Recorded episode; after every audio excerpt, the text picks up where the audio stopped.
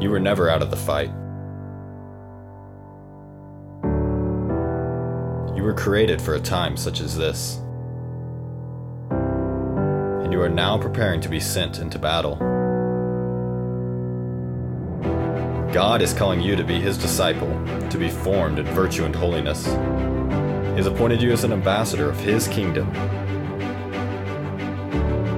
to go and represent him to his people.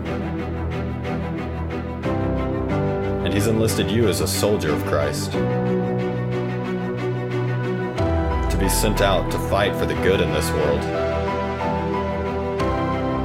You are not made to make excuses. It's time for you to take extreme ownership for your life, for all of your life. It's time to rise up and finally be the man or woman you were created to be. Follow God. Lead others.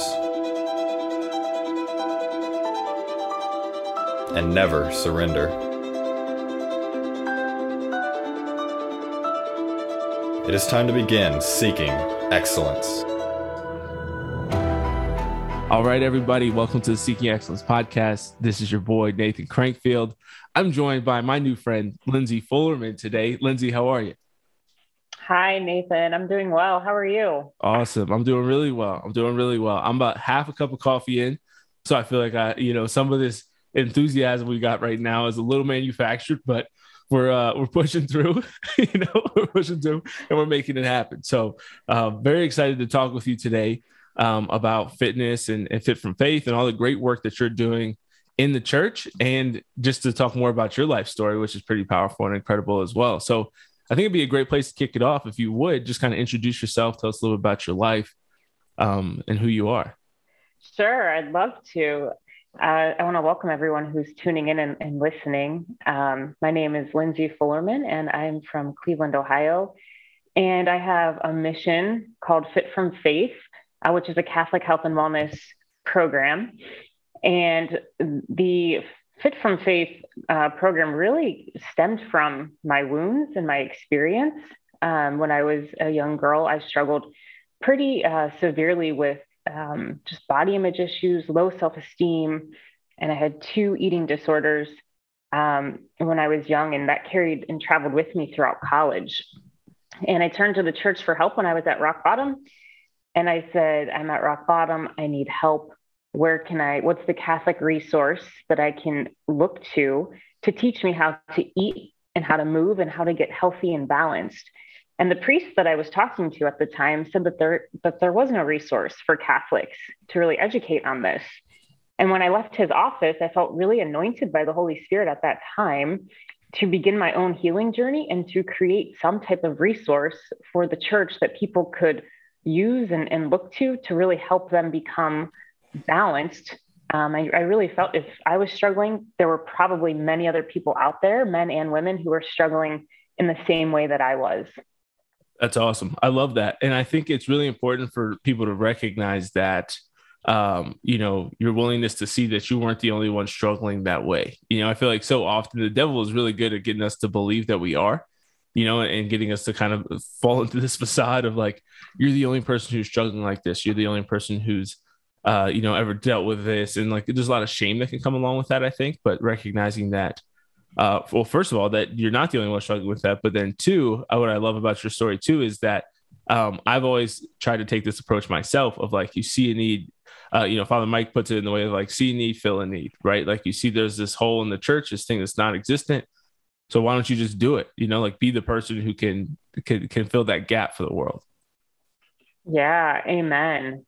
I always believe that it's through our wounds that that's how the Lord really wants to use us the most.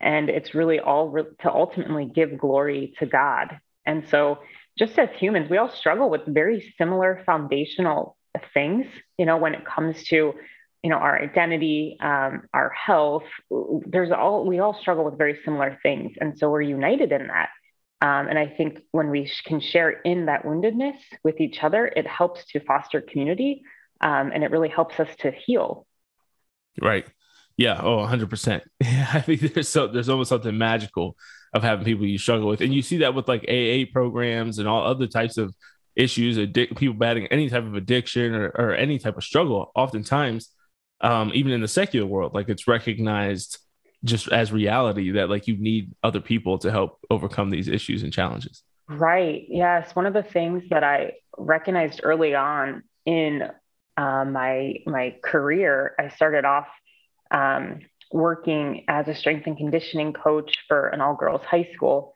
and I was doing a lot of personal training on the side. And it seemed I could always help people to get in shape and to lose weight, but there was always this one common theme that people would return months later because the weight had come back on um, mm. or they weren't able to keep up with their workout regimen. And so there was really this drive in me that was asking that question of what needs to change. And I realized that it was the root behavior um, in the way that we approach food and the way that we approach training that really prohibited people from creating lasting change. And so that's really what drove me to create Fit from Faith was this desire to help people look at the root of the their issues that may surround food or their body or working out and to really look at what needs to be healed um, because it's the same cycles will continue to appear the same patterns will continue to um, evolve you know regardless of how much weight you lose or muscle you gain if those patterns aren't looked at and if the roots aren't dug up, then long lasting change won't happen. And so that's just something that really drove me um, to really help people, you know, get comfortable with their wounds around diet and exercise to really look at it uh, so that they could live fully alive and thrive, you know, as the body of Christ. Right.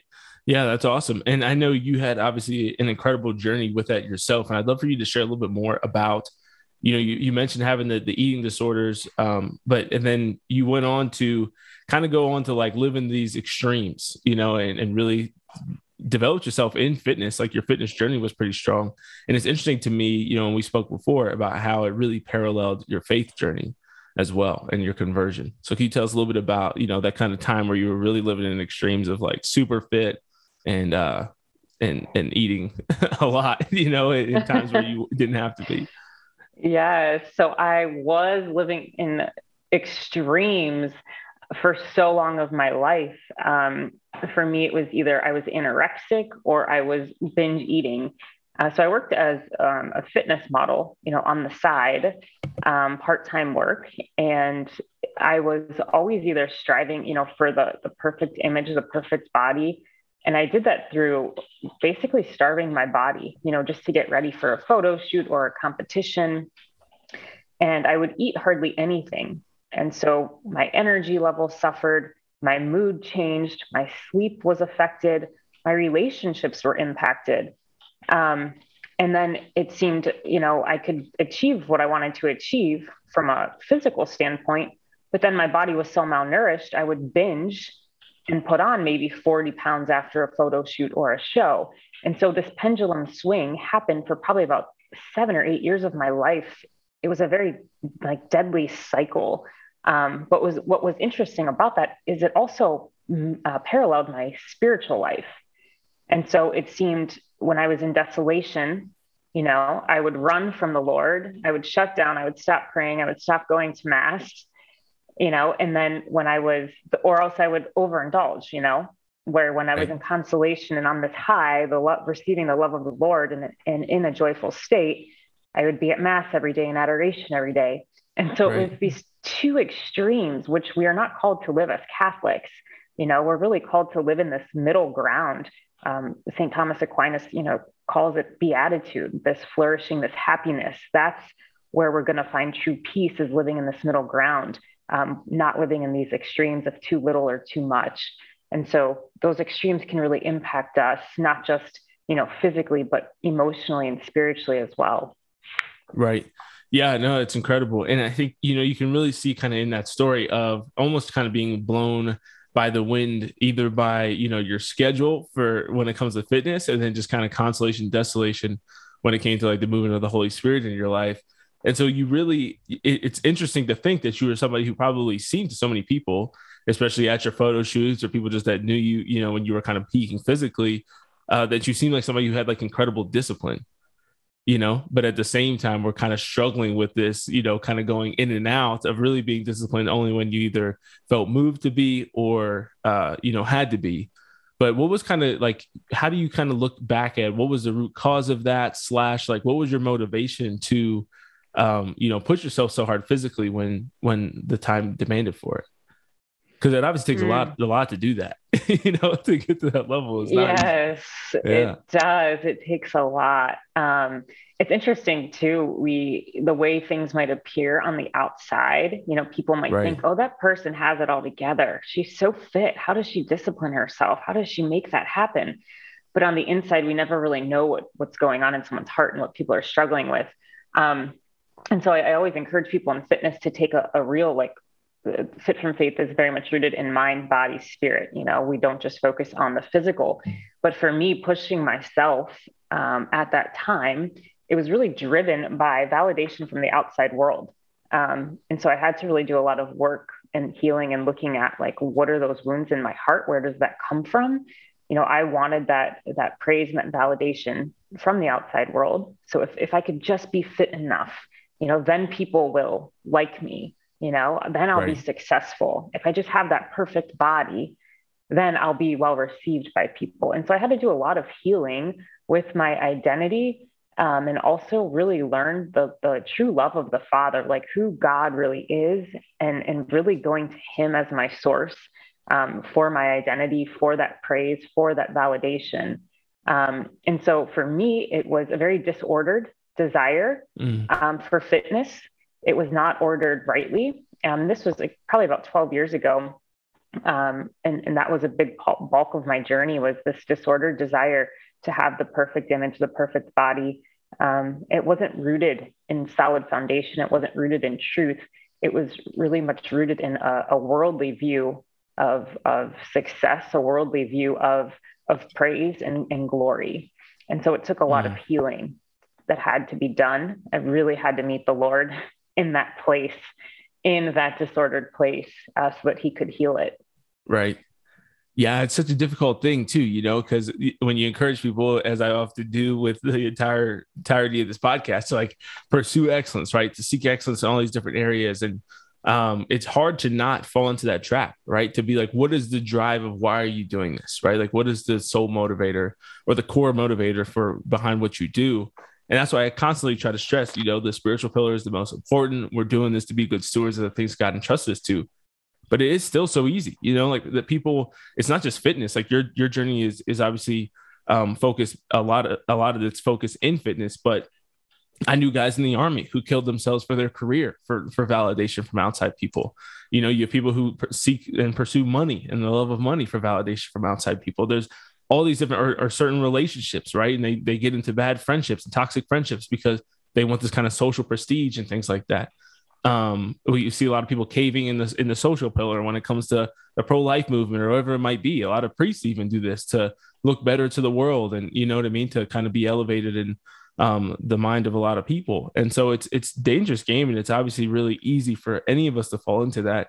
And so I appreciate your transparency in that um, and just kind of sharing that journey. But what what kind of how do you how did you kind of transition to now where you still obviously care a lot about fitness, but I assume based on the healing and things that have happened, your motivator is a little bit different. You know, what pushes you is a little bit different, but you still have the drive to to work out this morning as you did.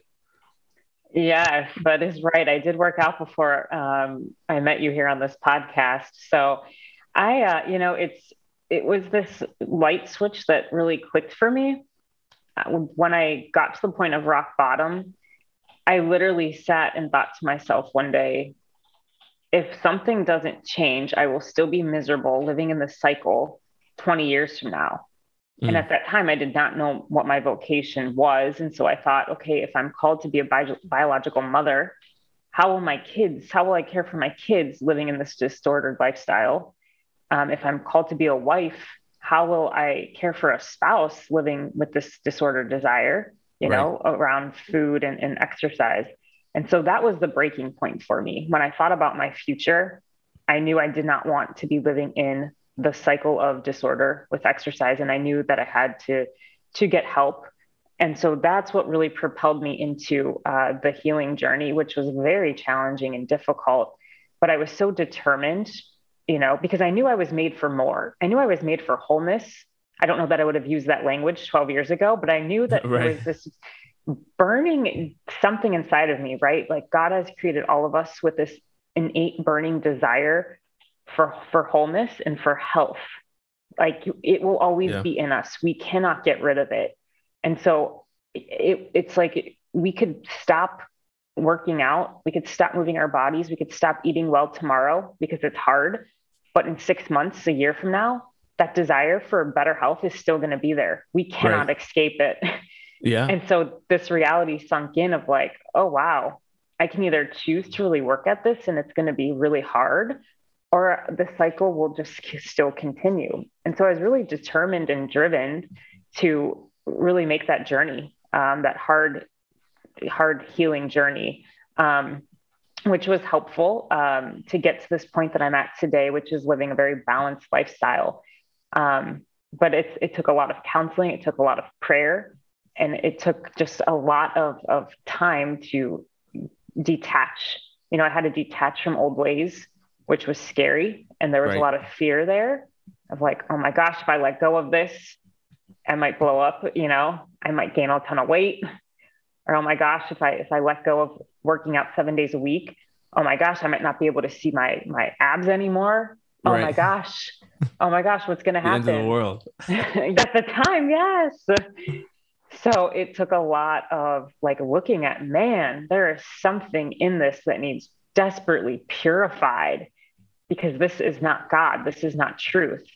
Um, and so yeah it just to get to this point that i'm at today it took a lot of of of prayer and a lot of counseling um, and a lot of just time with the lord in silence and being completely honest and transparent with god about wow. where i was at in my life yeah, it's so important. And I think there is so much fear for a lot of people of vanity and pride. So it's so important to hear that message of, of what that can be, you know, how, how it can be on the other side of that because I had I, I just gave a talk uh, about a month ago um, to a high school group, a high school group of boys, and uh, one of the I encourage as I do in almost all of my masculinity talks, like the importance of fitness and pushing yourself physically to have mental toughness and all these other things that um, are not just exclusive to men, but I think are necessary for for good men and uh, one of the kids asked me that. He's like, "How do you like work out without like becoming vain and stuff like that?" And I'm like, "Now that could be difficult for sure, you know." And so I think that it is a fear for a lot of people. I think there's a, a solid majority of people who claim that that can be their fear, that they're like detached and they're like okay with how they look and they don't work out because they like it's kind of like an excuse that they use that. You know what I mean? It's like I don't want to be too like body focused on this stuff like it's like okay you know it doesn't mean you should never exercise right like there's actual like physical health benefits to like moving your body to being stronger etc but i think it is really important for the people who i think are, it's, it's a good number of people but i still think they're in the minority of people who are genuinely afraid of that or have fallen into that before. That then you know so many of us i mean myself included like i, I was in great shape in my 20s i mean i'm still i'm 28 but i was in my early 20s in the army like ranger school and stuff like i was a beast. And then like getting out of the army, I kind of got a little bit washed, and then I tore my Achilles and got super washed. And now uh, I'm trying to like really intent intentional about trying to lose weight finally. Um, and I'm down like 25 pounds from where I was in the summer, which is great. But nice. Um, yeah, yeah, thank you. But it's still it's still so hard, I think, for people to to realize that. Um, you know, you can get to a healthy place of it where you do, you know, do it for the glory of God and not for your own. Yeah. And I um yeah, I see that. The number one thing that I, I see with men and women that I work with is this idea of if I work out or take care of myself, it it means that I'm vain. So we right. equate or we have equated this idea of fitness, good health, working out with vanity, which could not be farther from the truth. You know, we're actually, you know, body and soul, and that cannot be separated until death. And so we are actually called, the Catechism tells us this, that we are called to not only flourish uh, spiritually, but also bodily too. And so I can't neglect this bodily aspect of who I am because body and soul is one and it cannot be separated until death. so I'm called to flourish in both of these areas of my life. And so when we reject any part of our body, it's actually a rejection of Christ. And so we we need to be mindful of that. Like if I'm overindulging in food or overindulging in fitness, you know, or going the other way, it's it's actually a rejection of Christ, you know. Mm. So it's just something that I find so common with men and women is this idea of I'm not allowed to feel good about myself. I'm not allowed to take care of my body. Right. That it as if it almost goes against the church's teaching, but the church actually affirms the goodness of the body um, and calls us to this bodily flourishing. And so I always encourage people to go down and work out or to, you know, eat these foods or whatever, but pay attention to what's going on in your heart. So if you're working out and this desire comes up where you're like, oh yeah, man, I'm looking good. I got these right. cuts in my shoulders. And you're starting to feel that um, that prideful, that vain uh, desire come up. That's the place to go for prayer. That's the Lord nudging. That's the Spirit saying, open this up to me, right? right. So I I encourage people to make a mental note of that, right? So if it's you know you're doing shoulder presses and you're like oh yeah you can tell that your mind's starting to go to this vain place as you're looking in the mirror the pl- that's the place to go um, in prayer. That's the place to to yeah. really open up to the lord. And that's how the desire starts to get purified. And that's how the vanity will start to become tame. And it, it, you work with the lord through that. Um, so if we, we feel that it's vain um, it's it's something that's going on in our hearts that has to be more opened up um, with the Lord. Absolutely. Yeah, no, it's huge. And I think uh, one one litmus test I think could be a really good one is uh, what do you wear to the gym? Ah, ooh, the million dollar question. You know, like it could be it could be what do you wear to the gym? Because I I've known I've known women in in, the, in my life who have been extremely modest, uh, except when at the gym you know and i'm not saying that you need to be in, in ankle skirts at the gym. I'm not a woman. I don't really like touching the modesty topic much. Maybe you have an opinion on this but i just know even as a man that there's been times where i pick my what i'm going to wear to the gym based on how i'm going to look while working out. You know what i mean? And i know that women do that too. Um, and i think that it's a great way. And as i've grown and matured and have you know even like start healing this second time around of trying to get in the great shape in my life um, because I really was just kind of in good shape between high school and college and after college in the army. Um, but this is kind of the first time of like getting out of shape and have to get back into shape. Um, I, am approaching it from a different way, and I'm not as focused on how my body looks as much as I am as like one of my biggest drivers wanted to lose weight was I was, I mean, I was at 250, 250 plus when I tore my Achilles, and I whether or not that was part of it like I, I believe in my core that like that had something to do with it you know what i mean like i was trying to play basketball like I did when I was 210 at 250. And uh, I think it was just too much for my my Achilles and calves, which I wasn't really taking care of in the first place. So um, that's a whole thing. But I think that's a good litmus test for you is if, if you're, uh, you know, if you find yourself trying to to impress other people to get men or women to look at you and notice you when you're in the gym, um, then that could be obviously a huge red flag that you have some prayer and stuff that you want to work through. you know what I mean? Yes, definitely. But I do think it's important to recognize, um, especially when it comes to femininity, right? The uh, call to be a woman and um, to be modest isn't supposed to take away from our beauty isn't and it's not supposed to take away from our femininity it's supposed to accent it it's supposed to like draw it out and, and bring right. it out or bring out our beauty with the way that we dress and so I know when I go to the gym, I'm like, I want to look good for the Lord. That's truly where my heart is at nowadays. Yeah. Um, and so I, it's hard for me to wear like baggy sweatshirts and baggy sweatpants because I do sweat a lot when I'm in the gym. You know, yeah. I lift hard, I lift heavy. And the last thing that I want to do is be walking around in in sweat, you know, sweaty clothes. It's just very uncomfortable. And so it's you know, I think again, these these desires get purified over time, but we aren't called to suppress and reject our beauty. Um, you know, but we also aren't called to have things hanging out. You know, if right. we really want to, you know, be modest, you know, in the way that we present ourselves in the gym, so that it gives glory to God and for the beauty that He's, you know, given us as as as male and female. Um, and if you know, it causes other people to look, If that's says more about what's going on in their heart than it does your own. So what's important yeah. is taking responsibility for how am I dressing in the gym? What is my goal here?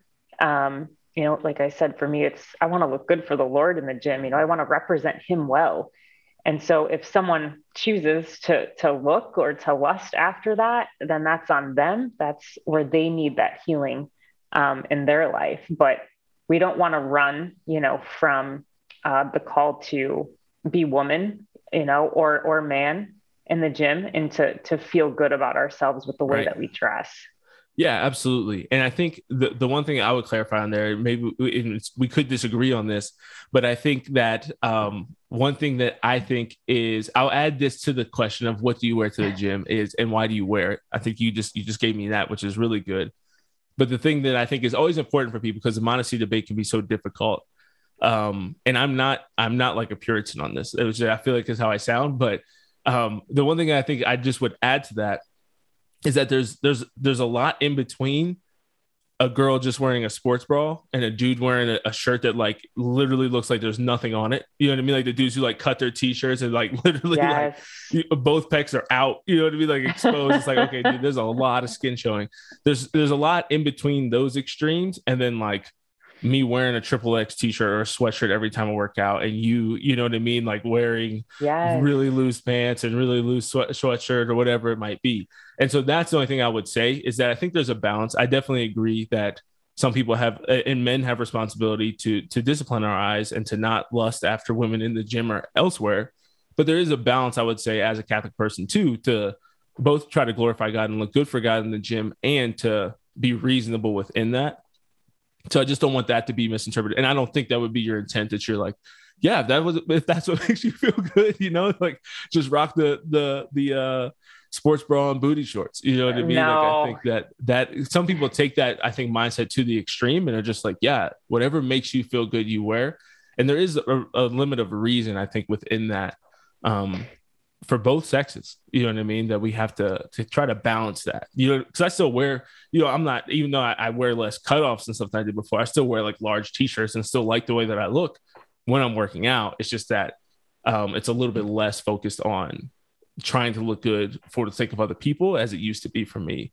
And this mm. was something that I might even return to in the future. But as I realized I was kind of becoming more vain in my exercising, then I had to, to kind of pull it back, you know? So I think that can be another thing too for people is if you are somebody that you know that you're you're you're kind of lying to yourself and you're trying to look good for other people and not for the Lord and not trying to honor God through your body, then maybe you do kind of take the L and and wear looser clothing for a bit. You know what I mean? To kind of discipline yourself in the other way as you're working through and trying to heal. Mm, yes, I think that's interesting insight. Uh, there is necessary time to kind of retract back, mm-hmm. you know, in order to build up that discipline, um, to really grow in, in the virtuous life there. I think it comes down too to freedom, right? How do I use my freedom rightly? Right.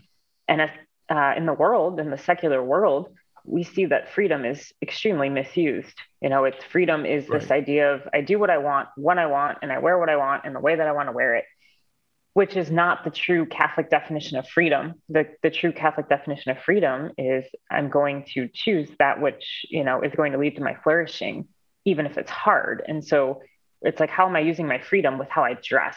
You know, is it yeah. more of this, I'm going to do what I want because it makes me feel good?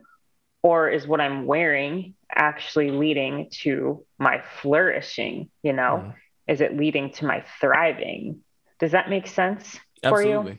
Yeah, no, I 100% agree with that. And I think that, you know, kind of going back to like reverting to the mean and trying to find the, the virtue in the mean there is it's very similar to like chastity within a relationship or budgeting if you're like financially really loose spender, right? Like you might have to discipline yourself. Like I just did a podcast on financial excellence and talked about budgeting and kind of using like the cash method and uh, like my philosophy on credit cards is that if you are a reckless spender of credit cards, then you need to stop using them for a time. I don't think that they're personally, I know like Dave Ramsey's like no credit cards ever.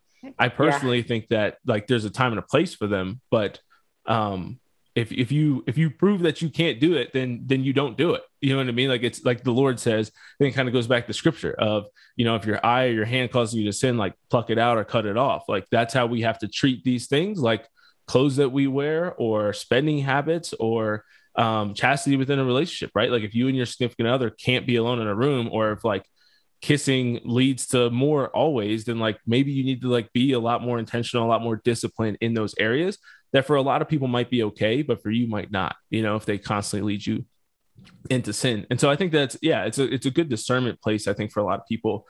And, and it's a good conversation to have to realize that because uh, it's a difficult one. You know, I, I, get frustrated sometimes seeing things on Catholic Instagram when it comes to uh, modesty because I feel like there is kind of these two extreme camps where it's like you either got to like dress like a Muslim in, in Taliban controlled Afghanistan uh, woman, or or you can, you know, just wear whatever you want. It's like no, can there be like some type of reasonable in between where like yeah, like you can still wear jeans and you can still wear things you know that a lot of women wear, but at the same time, like you're not gonna you know, just have all types of things, all types out, you know, because there's like, dude, like, that's too much, you know, and it's like nobody wants to draw the line in any type of way to give people the ability to think and be logical, which can be difficult. But I want to talk about, uh, you know, you, you mentioned something earlier um, when we were talking about kind of you you made me think of this when we are talking about like our fitness journey and like this whole like growth and modesty and things like that too is kind of the, the subject and topic of fat shaming that exists now in the world. So I'm interested in your topic on this.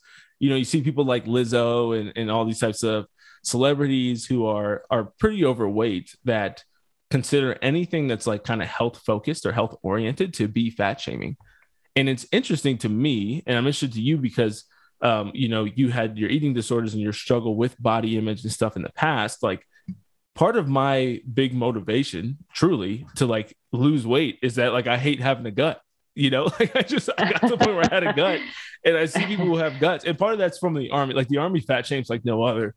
Um, if you want to know where fat shaming is alive and well, it's in the military, and somewhat rightly so, right? Like you have to be in shape to do what we're doing.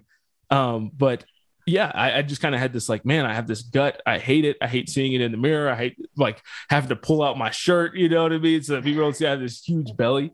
Um, so like there's almost like we we talk about this a lot, right? Like there can be a healthy sense of shame within certain areas of life, right? Like if you cheat on your spouse, like there should be shame associated with that, right? Like there's certain mm. stigmas that are good. Uh, you're seeing a lot in the pro-life movement right now. There's I've seen a lot of posts recently that talk about abortion stigma being good um, or if you beat your wife, like you should have stigma, like you should not feel good about that, right? Like certain times, shame and guilt um, associated with something that's sinful can be good. Um, but I'm interested to see like what what is kind of your thoughts. I don't really know that I have a full stance on it, um, other than I think that the extremes of fat shaming culture or like the people who combat that are not good for society because they basically say that anything that focuses on you losing weight is negative for your self image and therefore not good for you. So, what is kind of your hmm. thoughts on that whole that whole movement that we see kind of happening right now? Oh, that's such a challenging topic. Um, I believe that when it comes to some of these um, like fat shaming like conversations, you know, that there's always more going on. You know, I, I work in human formation, yeah. and so one of the thing one of my favorite places or ways to approach every situation is through the lens of, of a human being. And you know every human being has a story. Every human being is wounded. Like none of us is getting out of this world like unscathed from from wounds and and all of that. Um, and so i think that you know people who want to point the finger in that way of of saying like oh any focus on losing weight is you know bad or, or negative. I think there's often more going on in that person's heart. Um, mm. perhaps it's something that they desire. You know it's it's it's triggering them. So it's an insecurity in them that is arising right? So that's the place that they need to go and look at. You know i think if someone has a desire to lose weight you know of course we want it to be ordered rightly it not always is, but the desire and hope is that it can be and will be purified, you know, if it's if it's not. But um, I think we all have to look at our own hearts. And if we find that we're triggered by the idea of someone losing weight, perhaps it's because there's something going on in us that has to be looked at. Um, so I believe that there's always more, always more, always more um, to to why we react the way that we react to some of these movements that we see in the world that are happening. Right. Yeah, no, absolutely. I think there's a lot of a lot of times and circumstances where people are responding from wounds um, and, and it leads to a lot of anger and outrage, obviously. Uh, and we've all done that before, you know, and I think that that's something that's so important for people to recognize. I feel like I talk about this in every topic that I discuss. It's just like the need for us as Catholics to respond to people who are hurting um, and are out, you know, um, lashing out in certain ways to respond with compassion and to recognize our own woundedness in them and to be like, you know, it, it, I, I, love, I can't remember the quote. There's some quote, I don't know if it's by a saint or by whatever, but um, I, I read it recently too, which is sad, but it talks about, you know, that you can look at somebody else and, and many, like even in like some of the most, the worst evil circumstances in the world, like, um, you know, look at Nazi soldiers or, you know, criminals or whatever, and to, to be honest with yourself and say that you know had it not been for different circumstances in my life my life that might be me you know and i think that that it's such a humbling thing to think about um, because it's so easy and it's it's like pretty driven in church culture i feel like over the last like 250 years especially um, maybe it was before that but i feel like when you think of like old church um, you know a lot of the the church mentality the the jesus versus religion that a lot of like evangelical and non-denoms are fighting against it's that kind of judgmentalism right? Like that's what people think of when they think of old stuffy churches with old ladies who judge you for your tattoos or your haircut or your clothes that you're wearing, right? Like they're mm. like you shouldn't be here, like you shouldn't like it's just that ant, you know, that like judges every yeah. decision of your life. Um, like it's this humility, you know, it's, and it's a saintly level of humility, I think, to recognize even in some of the worst people, you know, had it not been for different circumstances in my life, like that might be me and to really offer up the grace uh, or, or, the credit for your life to the grace of God. You know, like it's not obviously like we're not going to like fully preach predestination and say like if I were you, if I were Lindsay Fullerman, I'd be in the exact same place you are, and if you were me, I'd be you'd be in the exact same place I am. But to just recognize, you know, that like you're a sinner, and we do that for ourselves, right? Like we, it's easy to say, you know, because of, you know, my background or whatever, like I abused my body or I've struggled so much with lust and, and, uh, you know, chastity and things like that. And it's, and you can blame your circumstances for yourself. But then when it comes to other people, it's very easy to be like, they're foolish. They're just stupid. They're evil, whatever, you know, which is not a great way to live. Yeah. Oh, this is, I mean, it, it's, uh, it's such a challenging topic, but it's so good. Um, it for me and i think for a lot of us you know when we embark on the, the healing journey with health and wellness everything can be traced back to parent wounds. Um, i've done a ton of healing work in my life and i love healing work. I continue to do the healing work. Um, but so much of um, what i did not receive from my mother as a kid was affirmation as a girl. So to me i didn't know what healthy affirmation was. And so as I was growing up, I was inundated from like Tiger Beat magazines, right? Maybe you're too young to remember Tiger Beat. I don't know. But Not these, uh, okay, so Tiger Beat magazine had like a ton of like the pop icon stars, you know, um, and just showings of concerts and images. And so I started to really learn about this idea of beauty and, and what, mm. how I wanted to look from these magazines that I was inundated with as a kid. You know, I used to walk to CVS, the drugstore down the street, and buy these magazines, and I was just in awe of these women, right? Like their, their bodies and their ability to perform. And it was like, I want that.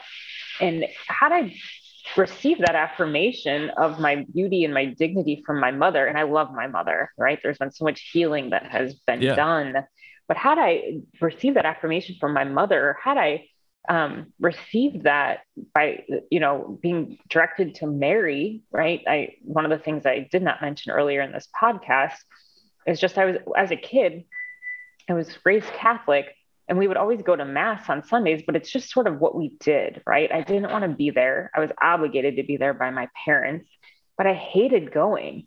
And so I didn't really have this relationship with the church or with Mary. But looking back and, and going through my, my healing journey, I see that had my mother affirmed me in the way that, you know, a, a mother needs to affirm her child, um, I think a lot could have been prevented early on mm. in, in terms of my disordered relationship with my body and with food and with working out.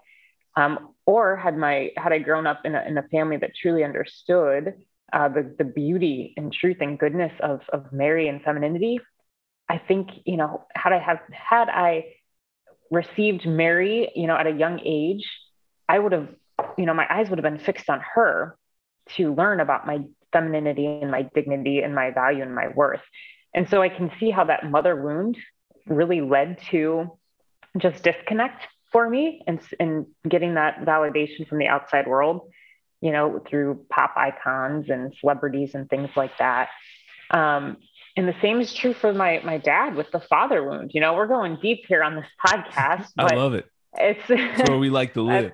that's what Fit from Faith is all about, right? The the true and yeah. truth and, and authenticity.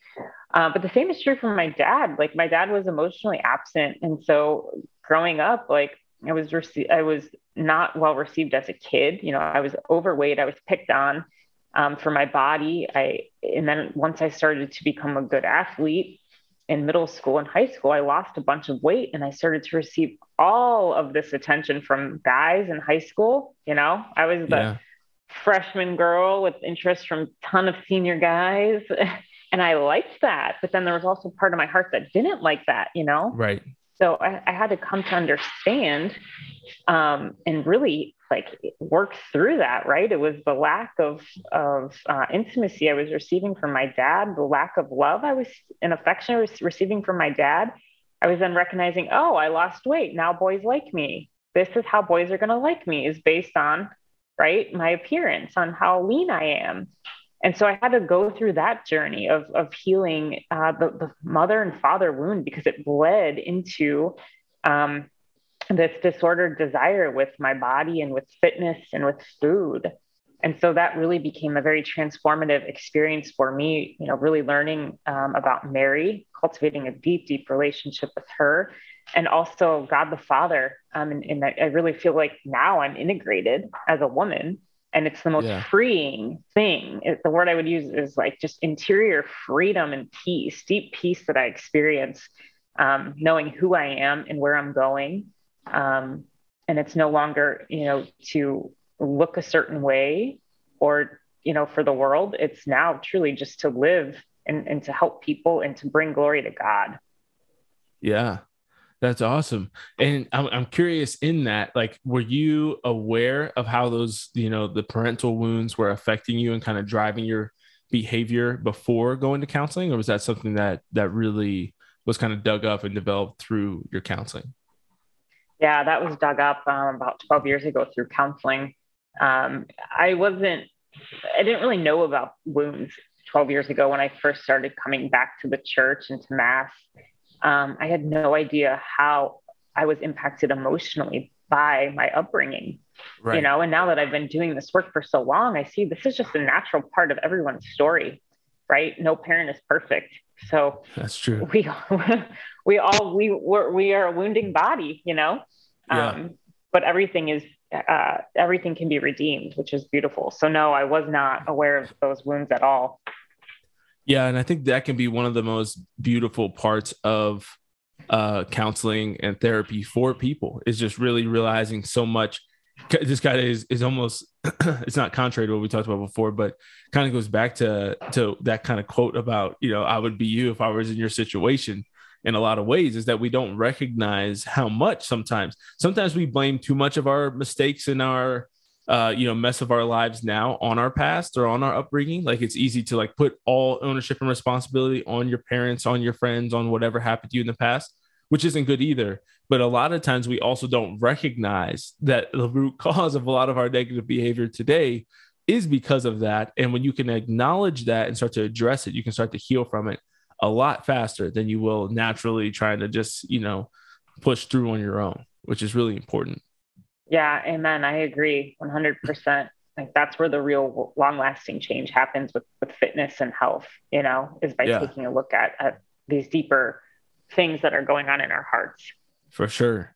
Absolutely. So, talk to me a little bit about the work you do now with seminarians and just kind of fit from faith in general we'd love to hear kind of your mission behind that, um, the work that you do with that, and then I just have some questions about like getting started for people who are trying to, you know, get get going on their fitness journey. But yeah, first, I know I just asked you eleven questions, but tell us more about Fit from Faith. Yeah. So this is, oh, I love it. The Lord has used um, my wounds, as I shared in the beginning, uh, to really glorify Him and, His kingdom, to build up a healthy body, to empower the body of Christ to eat and, and move and live well. And so, as I was falling more in love with the Lord, you know, 12 years ago, um, and left that priest's office, as I mentioned in the beginning, and I felt anointed to create this this business, this Catholic ministry. Um, entering into my own healing journey at sort of around that the same time um, I really wanted to know more about the person of Christ. I was falling in love with the Lord. I was finding myself in adoration and daily mass. It's like, what is going on here? I want more. I want more of this. Like, who is this Jesus person? And so I started to take classes at the seminary to work on my master's in theology. Um, and I have a bachelor's of science in exercise science. And so I really wanted to combine the two to create Fit from Faith, to create this resource for the church. And so I started taking classes at our seminary here in Cleveland at St. Mary's Seminary. It's our graduate level school. And while I was there, the, the previous human formation director, Father Damian Ference, he he's a dear friend of mine, and, and he invited me and extended the invitation um, to, to help them. He said, Hey, like our priests are, are dying young. Um, we're getting bigger. We're getting yeah. rounder.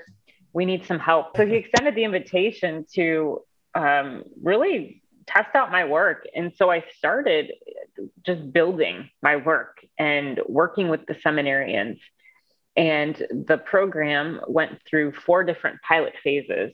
So I was I would write and create, and then we would spend a year implementing the program, the Fit from Faith program and the guys would give me feedback like okay this is working this isn't working. And then i would take their feedback you know spend the summers reconstructing it. And then the next year mm. we would do pilot phase two based on their feedback.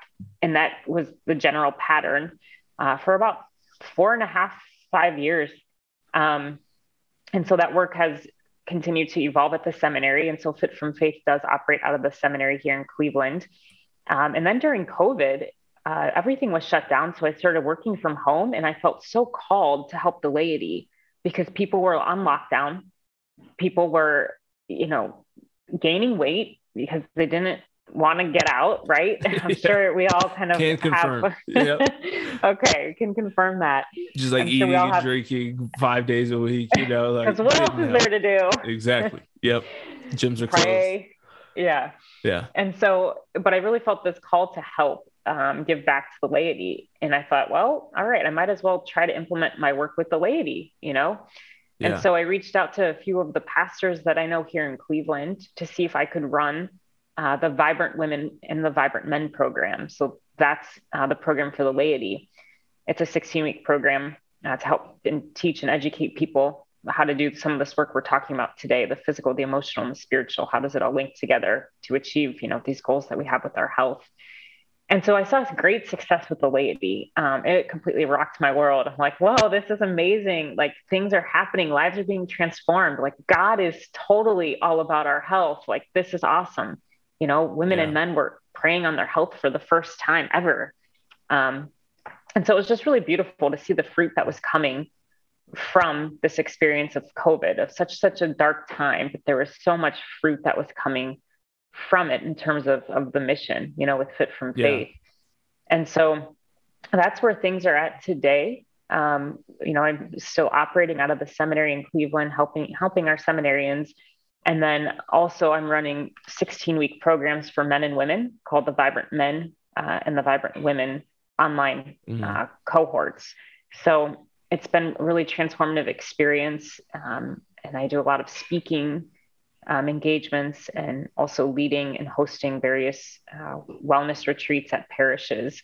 Um, so it's been very fruitful and very beautiful to just watch the mission start to really grow and to get yeah. off the ground. And so I'm really hoping to expand. I have clients from all over the country. It's not just, you know, um, confined to Cleveland, but the beauty of online work is that it can be um, really the message can be spread out to all over the world, you know, all over the Catholic Church. So yeah. that's the hope is to really spread this throughout the world and build up a better church through it.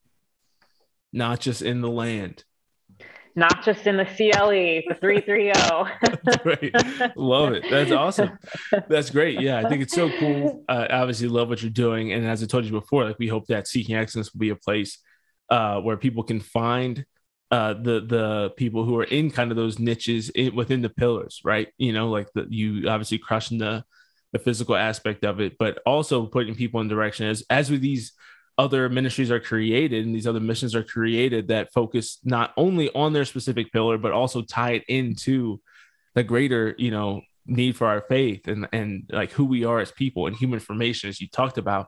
You know because a lot of these things didn't exist. Like fit for faith wasn't around you know 15 20 years ago we didn't have these things as you realized right we didn't have catholic vote for example which i love and talks a lot about these social issues but talks about them from the lens of our faith right and tries to approach it from a faith perspective um, we still don't really, at least not that I know of, have that full like Catholic Dave Ramsey approach, you know, that really talks about the financial stewardship in the realm of the Catholic faith. And so I think it's, it's my hope that over our lifetimes we'll see the, the us and other people continue to like fill those holes, right? Fill those gaps, and we can really focus on full, well-rounded human formation um, that didn't exist 20, 50 years ago.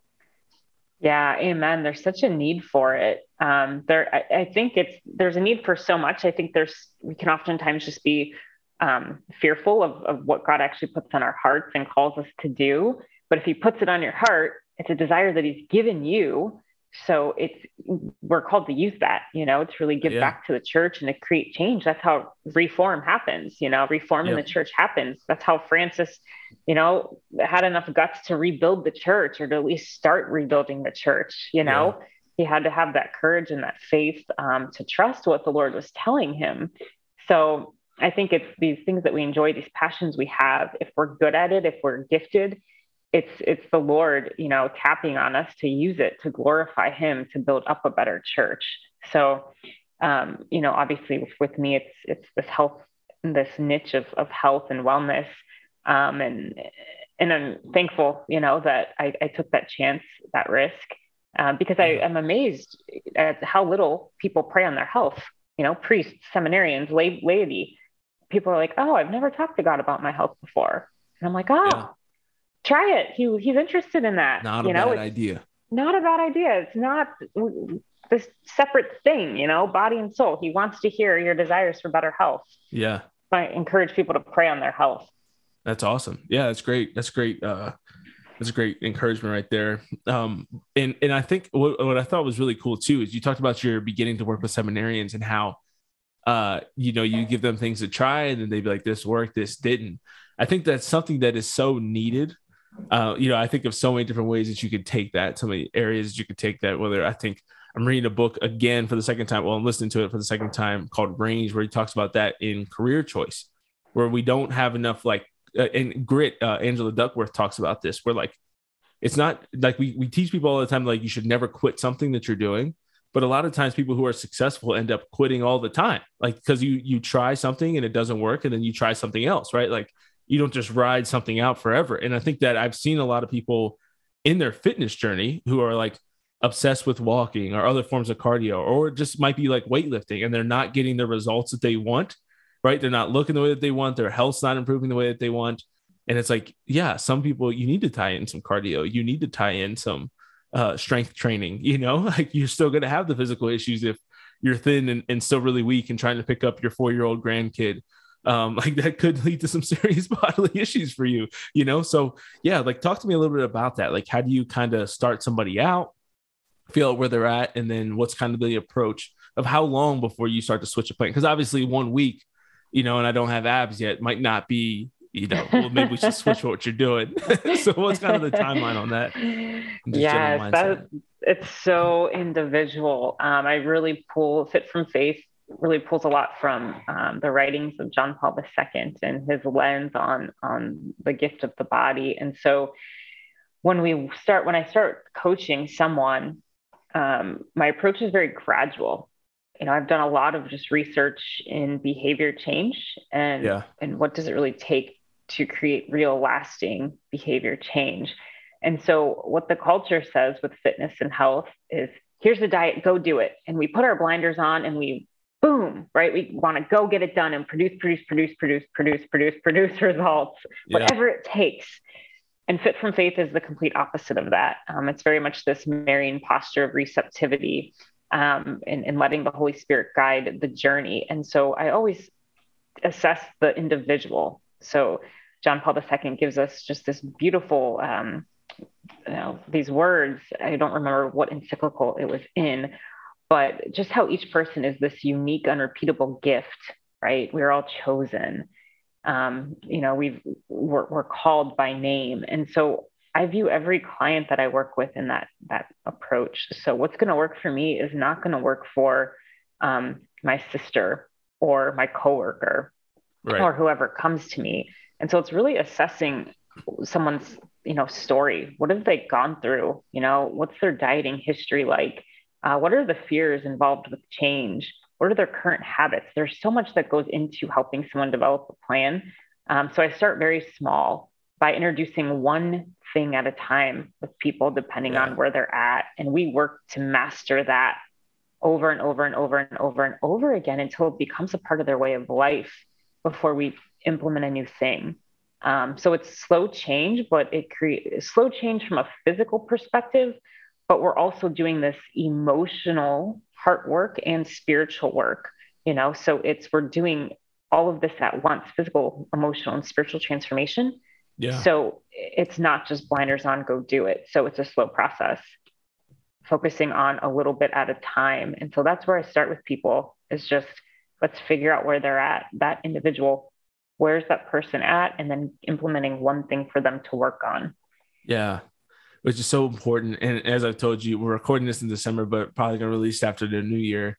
And so many people probably by the time this come out have already failed their New Year's resolutions because they tried to do everything at once, you know, which is pretty wild. Uh, and yeah, it's something that I just always stress. I feel like every year at New Year's, just trying to tell people, look, look, you know, don't try to do it all at once. I actually just recorded um, with Father Meyer, Father Jonathan Meyer, uh, who's on our board, and he is challenging uh, me and many others to do the uh, this push-up challenge that he did this year where every day you do one more than you did the day before and you start with one. And i even had friends like i brought it up to some friends recently and they were like yeah but wouldn't you just want to do like i don't want to start with one. Like don't you want to start with like 25 or 50 you know like who wants to do just one? And father meyer talks about the importance of the discipline and the humility in, in starting with just one but just the fact that it'll really help you when you get to the 70 to 100 range that you were doing one at a time and you didn't try to just like you didn't get sore on your first day right? Because it's like when you get to the soreness that it's hard um, but if you can postpone being sore for a couple months and you're kind of already in the habit of doing your push-ups every morning um, he just talks about how much easier it is that way you know?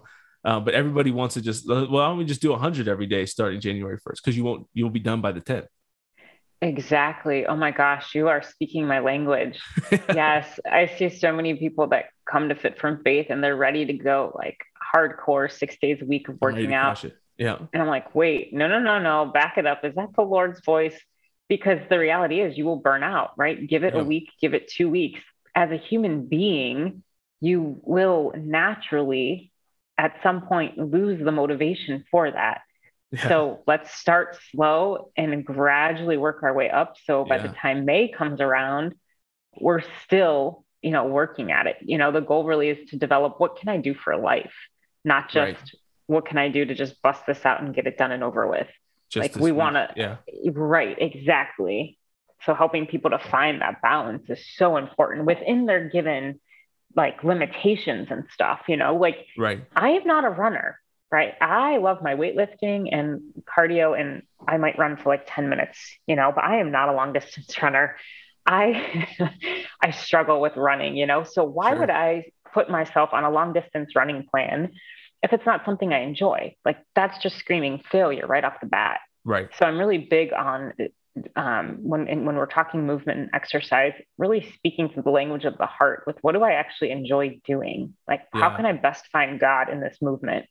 Instead of forcing someone to do something that they would that they're not going to enjoy because if you don't enjoy it you're not going to stick with it absolutely yeah i've always said that about my own journey i, I feel like people have probably heard me talk about this many times now I think I even told you about it. I'm like, I love, like, I find myself right 255 in July, And I'm like, how can I kind of get started on this journey? So I joined my gym that I belong to now after I moved here to this apartment. And I'm like, my first thing I love doing, I love bro lifting, right? Like it sucks when you're weak. It's not even fun at first. Like it's still not even fun when you like used to be cranking out, you know, a certain weight and now you're like barely, especially with my injury now, you know, like I'm going from squatting you know 275 315 for 10 and now like 135 is like okay dude we're just getting used to the weight on the shoulders that's again. my squat no yeah you know um and so yeah so it's interesting but i do start with the things that i like you know i like playing basketball and so like i don't want to do a ton of cardio i don't want to go running i don't sometimes i'll do the stair stepper or the um jacob's ladder or the row machine but like i last night for the first time i played basketball and it's like that's great cardio for me I'm super out of shape. So like my heart rate's at like 180 for 45 minutes, you know, like on the verge of a heart attack. But it's fun. Like, and it kind of takes the the effort out of it, right? To get my heart rate that high, to burn as many calories as I did in 45 minutes last night doing something else would be mi- like miserable, right? Like I don't I don't have yeah. the discipline to do it. But if you find the things that you love, it might be soccer, it might be volleyball, it might be swimming, right? Um, that can get you kind of involved. It's just you start getting active and it becomes a lifestyle. Yeah, and that's the thing too. We want to recognize that the, the movements we enjoy, the exercises we enjoy, that's God speaking to us mm-hmm. through those those uh, adventures or those movements. God speaks to me through weightlifting. He speaks to me through the stairmaster. He right. speaks to me through sprints. He does not speak to me through long distance running, you know? yeah. So recognizing that God's working with us here with movement and, and health and, and not against us. God is not this drill sergeant He's like, you, I demand you to go and yeah. run long distance. Right. No, God is a loving and tender father. And we want to tune into like, what is he, uh, where, how is he help participating with me in this, this movement or in this workout, you know, yeah. that I enjoy and that's that's where it's really at. You know that's how it becomes a, a spiritual process you know is, is seeing god in it. And god is not this judge. He is not this drill sergeant. Right. Yeah yeah. I think it's so important to recognize that. And, and it's, it's, you can't you can't steer a parked car you know? I think it kind of goes with that too. Like you got to start going and get that momentum. And for some people it's the opposite right? Some people like are, are really passionate about cleaning up their diet quicker or um or, or, like long distance running unlike the two of us you know like some people that is what what gets them going. Um and then once you kind of get moving then you can start to get more motivated. And as i start to drop weight and i start to see muscles come back and then i'm inspired to like you know not eat that extra cupcake or not have that extra beer because i'm like no i'm like I, I like where i'm heading and it's easier to start to cut some of those other things out to go to bed earlier right to get up on time. Um yeah, and it's just that's true for so many areas, right, of your life. You know, it could be your spiritual life. Some people are really drawn to adoration, the rosary. Some people are really passionate about confession. Some people love spiritual reading. Um, some people love daily mass. Like get started in whatever it is that is most appealing to you, and then you know start to to add in some of those other things that are also really important fundamentals. Um, is is really huge. Amen. Yeah, it is crazy how the journey with health and wellness echoes and literally mirrors the spiritual life to a T. You know, yeah. we almost have this idea of, okay, I am going to focus for 16 weeks or however long on this plan, you know, or I'm going to do this diet, do this workout for X amount of time. What people forget to realize is we're going to be striving for better health until the day we die because it is right. just this innate desire in us. So we have the rest of our lives, much like the spiritual life, we're never going to arrive at being at these like perfect spiritual beings here on earth. It, it's right. not possible. The same is true with our health. We're never going to fully arrive. There's always going to be more to shoot for with wanting to feel healthier, you know, yeah. or to have some new goal. And so it just it mirrors the spiritual life uh, perfectly. And so we can really let the spiritual you know, that idea of like we're never going to fully arrive be that same model for when we're setting out on this like journey to transform physically, emotionally, and spiritually. There will always be more. There's always more to the spiritual life. There will always be more to our health journey. So we really want to make sure what we're entering into with our, our health journeys is something that's, you know, long lasting and, and going to bear a lot of fruit for us and not just this quick fix because it yeah. won't last. So it's just the, the recognition of how how they are very much um, so similar i think yeah. is key Yeah, absolutely. That's beautiful. Well, awesome. Well, thank you so much, Lindsay. This has been uh, a great time. I'm so glad that we got to do this together and record, and that you got to share some of your story and your philosophy and your mindset and the great work that you're doing now with Fit from Faith. So, uh, lastly, if you have any last uh, last words that you want to share with people, last words of encouragement, um, but also just share with us where where people can find you. Yeah. Um, I well, I would encourage everyone to just just get started, you know, and yeah. to let the Lord in to your your um, journey with and your desires for what you want with your health um, and with your body. Um, and if people want more information, they can check out the website at www.fitfromfaith.com.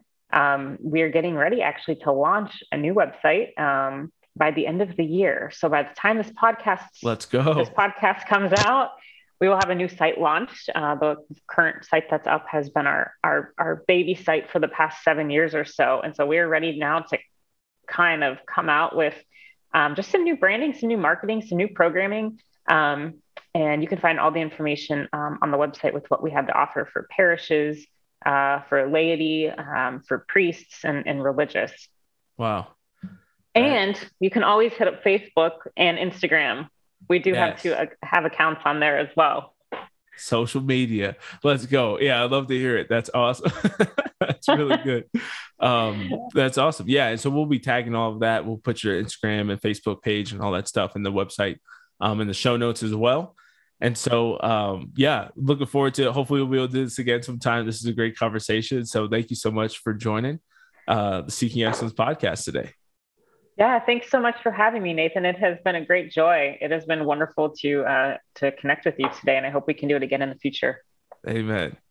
All right, well, everybody listening out there, thank you for for paying attention today. Hope you got something from the, today's episode, and if today was uh, powerful for you, I encourage you to share it with somebody. As with most episodes that are kind of geared like this, highly encourage you to share it with somebody who could be your accountability partner, who could be, uh, you know, a driving force and hold you accountable um, and as you try to make these life changes, because it's not just trying to change your body, your mind, or your soul, you're really trying to change the person that you are and the lifestyle that you live. And so we want to encourage you in that. Continue to fight hard, and God bless.